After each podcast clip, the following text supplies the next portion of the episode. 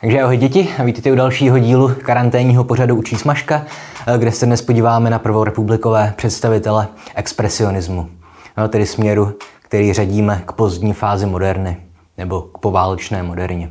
No, tedy ke směrům, které sice překonaly realismus 19. století, ale náleží k souběžně, nebo takhle nenáleží k souběžně existující avantgardě a zároveň i předcházejí zase postmodernismu. Hm. Sem by kromě expresionismu náležel třeba taky existencialismus. A bude to spíš taková bonusová epizoda, protože jak jsem tak teďka procházel učebnice, tak jsou tam eh, čeští expresionističtí autoři zmínění spíš jenom okrajově. A mimochodem, eh, často se v některých důvěryhodných zdrojích, jako je třeba Wikipedie, eh, uvádí expresionismus jako avantgardní směr, ale při nejmenším v případě českého literárního expresionismu není žádný důvod, proč ho tak označovat. No, respektive možné by to za určitých podmínek bylo, ale potom bychom museli za avantgardní považovat naprostou většinu meziválečné literární produkce. Ale to jenom tak na okraj.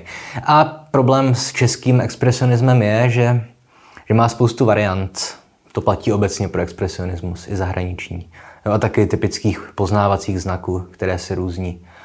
A u nás se za expresionisty prohlašovala ta brněnská literární skupina no, s velkým L, název té skupiny. Což byla taková ta čtvrtá a asi nejméně významná z těch čtyř velkých meziválečných uměleckých skupin, že? ještě spolu s Devěcelem, s těmi pragmatiky čapkovými a s katolickými spisovateli. A u literární skupiny je podobný problém jako u avantgardy, u Devěcilu. Protože její hlavní teoretik, František Getz, Stejně jako avantgardní teoretik Karel Teige, pořád dokola sepisoval různé manifesty a programová prohlášení, kde předepisoval, jak má vypadat literatura a vypisoval, jakými směry a autory eh, se mají naši autoři inspirovat. Jenže reálná literární tvorba autorů literární skupiny těm Getzovým předpisům úplně neodpovídala. A přestože Getz i Teige říkal na začátku 20. let skoro to tež, rozhodně měli víc společných názorů než rozdílů. Tak si šli pořád po krku a hádali se na stránkách různých časopisů o to, která skupina, jestli Pražský devěcil nebo Brněnská literární skupina, e, e, představuje tu novou, mladou, pokrokovou generaci, jež překoná ten trapný svět 19. století, zdiskreditovaný první světovou válkou.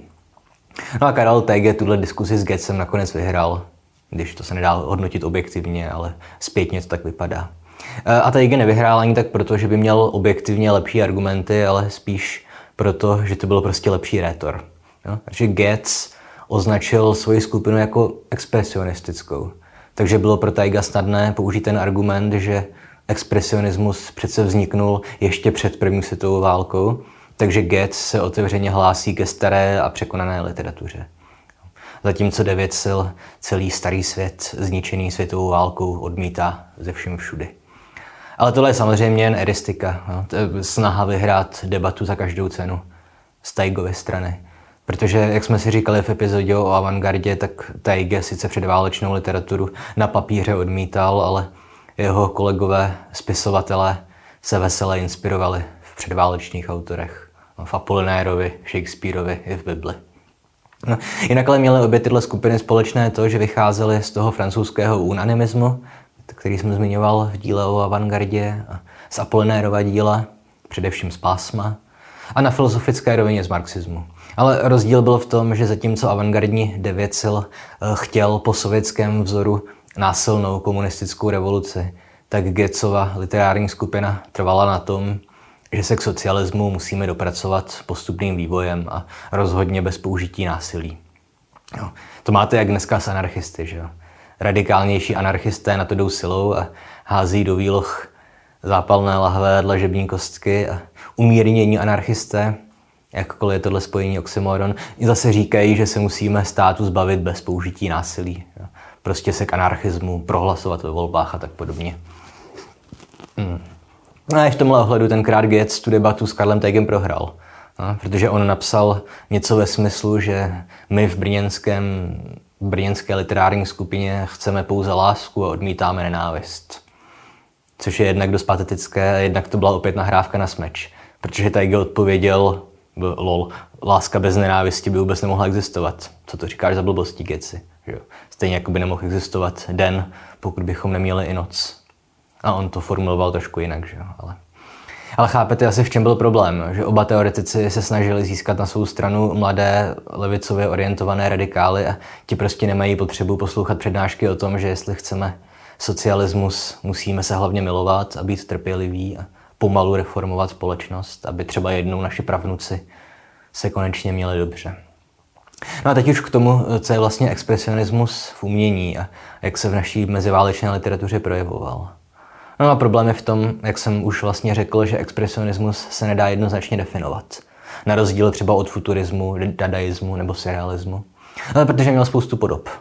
A v současné době se většina teoretiků dokonce kloní k názoru, že expresionismus není ani tak umělecký směr, jako spíš životní pocit. A sice životní pocit individuálního člověka, který pocituje předválečnou a válečnou krizi civilizace, rozklad starých hodnot, pocit odcizení, úzkosti a absurdity světa. No a v tomhle smyslu eh, byl pro expresionismus zásadní obraz výkřik od norského malíře Eduarda Muncha, no, který prostě dokonale vystihuje pocity takové životní krize před první světovou válkou, no, kdy stojíme v prostřed davu a přesto se cítíme odcizení bez tváře. No a tato forma expresionismu se v české mm, literatuře projevuje především u autorů, kteří ale k brněnské literární skupině nepatřili.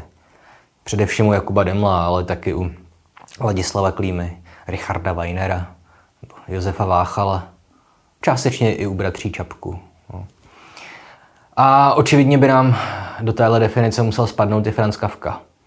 A u něj je problém s tím, že ho sice literární vědci k expresionismu běžně řadí, protože zkrátka jeho dílo Kavkovo je jedna velká tematizace odcizení a absurdity světa.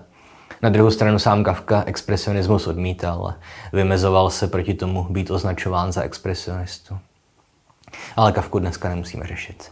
A v případě autorů z literární skupiny, kteří se naopak za expresionisty považovali, eh, tyhle motivy nacházíme jenom zřídka.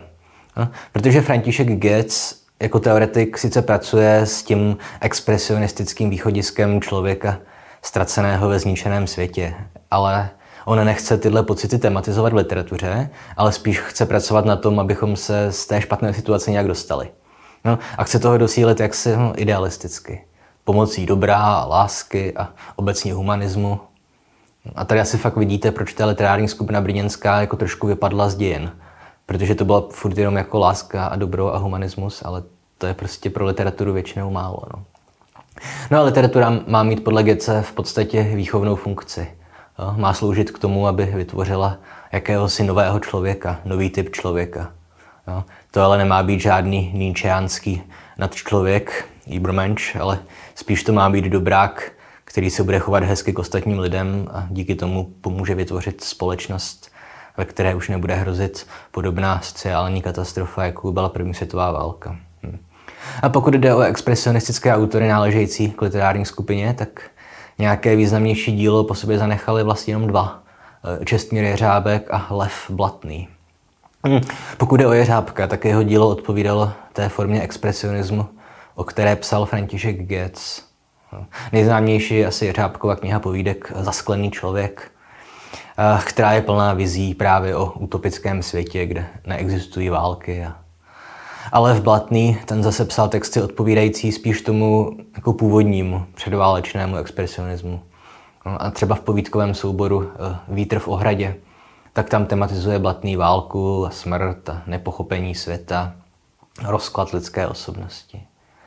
Jo, Blatného či Řábkovy knihy jsou rozhodně jako zajímavé a můžeme je označit za expresionistické, včetně formální stránky. No, třeba, že oni nadužívají různých syntaktických znamének, dvojteček, trojteček. Ale přeci jen Blatný s Jeřábkem asi nejsou dnes už úplně populární autoři. A když, když se řekne český literární expresionismus, tak se nám vybaví spíš spisovatelé, kteří se k expresionistické literární skupině nahlásili. Ale prostě jenom psali díla, která mají poetiku expresionismu. No, tady například Klíma, Weiner, Weiss, Váchal. No, v tomhle ohledu se tedy vlastně dá říct, že František Goetz vlastně selhal ve své snaze o vytvoření expresionistického literárního hnutí, které by bylo v čele československé meziválečné kultury. A vyhrál prostě Tajge se svým devět silem, protože poetismus a texty Seiferta nezvala Hala se prostě se staly součástí kánonu, na rozdíl od těch expresionistických textů Jeřábka nebo Blatného. No a dodnes nejpopulárnější z těch expresionistů, kteří nenáleželi k žádné skupině, eh, je podle mě Ladislav Klíma. A ten měl hodně zajímavý život, takový bohemský, protože ho vyhodil ze školy nejdřív kvůli urážce Rakousko-Uherska a císaře pána v nějaké slohové práci. Jenže on se odmítal eh, živit prací, takže žil nejdřív z dědictví po rodičích a později z finančních darů, které mu zasílali jeho ctitele. Mezi nimi mimochodem i tak významní autoři, jako byl Otokar Březina. No a poslední léta trávil Klíma jako alkoholik v pokoji jednoho pražského hotelu. A pokud jde o jeho dílo, tak Klíma se rozhodně inspiroval ve filozofii víc než jiní autoři v té době. Eh, jednak u Artura Schopenhauera, ale především je patrný vliv Friedricha Nietzscheho. No, třeba v nedokončeném Klímově románu eh, Lidská tragédie a boží komedie, eh, kde je protagonista v podstatě ten níčánský nadčlověk, no, který se stane bohem na zemi. A Nietzschem a Dostojevským je inspirovaná i Klímova novela Slavná Nemezis, taky známý text. On psal ale taky hororové, gotické prózy. E, třeba Utrpení knížete Sternenhocha je dnes populární, především mezi masochisty a lidi se zájmem o nějakou přístupnější formu filozofie. Dobře Klíma, stejně jako ten Friedrich Nietzsche, e, nepsal obvykle klasické filozofické traktáty, ale kombinoval fikci a filozofii. Jestli jste četli od Nietzscheho třeba tak Pravel Zaratustra, tak to rozhodně se nedá považovat za filozofický text. To je spíš prostě fikce, próza. A v posledních letech se taky čtenáři začali vracet eh, ke Klímově dadaistickému románu Putování slepého hada za pravdou. Eh, myslím, když si jenom přečtete nějakou anotaci nebo Wikipedii o, o tomhle díle, tak budete mít okamžitě potřebu si tu knížku přečíst taky. A klíma je dnes z nějakého důvodu hodně populární právě mezi lidmi, kteří tvoří vlastně větší část našeho publika. Mladí dospělí, někdy mezi 15 a 25 lety, s nějakými intelektuálními ambicemi. Takže pokud klímu neznáte, dejte mu šanci. A druhý významný expresionista, bez zakotvení v nějaké skupině, byl Richard Weiner. Jeho povídky můžeme považovat jejich poetikou asi za nejbližší českou obdobu díla France Kafky. A, a kromě expresionismu v nich najdete i prvky surrealismu a existencialismu. A nejprve se Weiner věnoval psaní povídek. No, soubory povídek napsal třeba Netečný divák, Lítice, Šklep. No, ty vycházely mezi lety 1917 až 1919, hnedka na konci a po konci první světové války. A Weiner, podobně jako ostatní expresionisté, vycházel z nějakého pocitu apokalypsy prožívané, z nesmyslnosti vlastní existence. Opět k tomu měl dost dobré osobní důvody, protože on za první světové války bojoval vlastně na srbské frontě a zažil tam nejspíš dost jako hrozné věci, protože hnedka v roce 1915 se psychicky zhroutil, takže ho poslali z fronty domů na léčení a do války už se nemusel vrátit. No a na konci 20. let pak začal psát i poezii. Třeba sbírky Mnoho nocí nebo Mezopotámie. No a jejich poetika se proměňovala a Weiner se pokoušel najít i nějaké nové polohy, ale ve výsledku zůstává v jádru jeho díla stále to tež. Motivy rozkladu světa, smrti, beznaděje. Specifický je pro Weinera motiv dvojníka dvojčete. No a v tomhle ohledu v těch tématech má tedy Weinerův expresionismus mnohem blíž tomu původnímu německému expresionismu, než té české variantě, plné utopií o novém člověku žijícím v utopickém světě, bez válek a chudoby. A Weiner byl obecně jako básník evropské úrovně, přesto není v Čechách tak známý. A to ať už doslova, protože byl krátce členem francouzské surrealistické skupiny Vysoká hra, ale i metodami užívanými v jeho díle, protože vydatně experimentoval s logikou, ze syntaxí svých textů.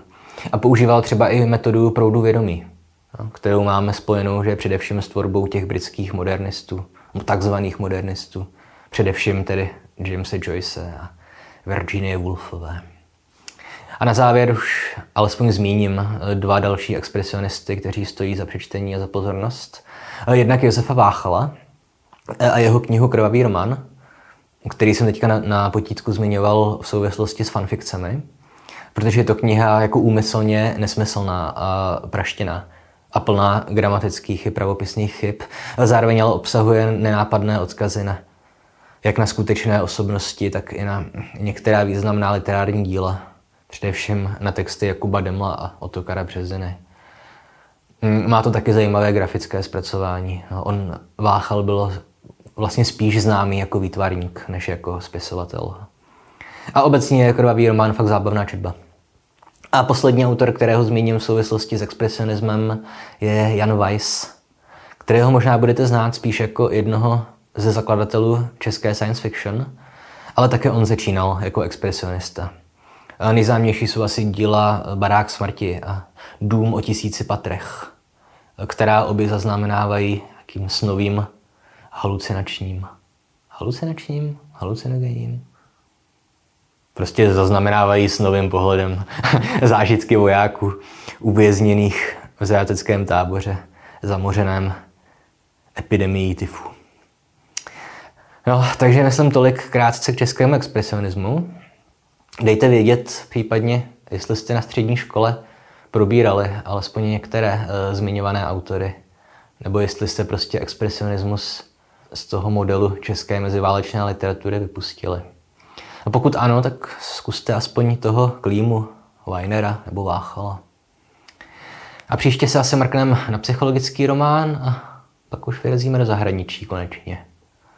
Nazdar.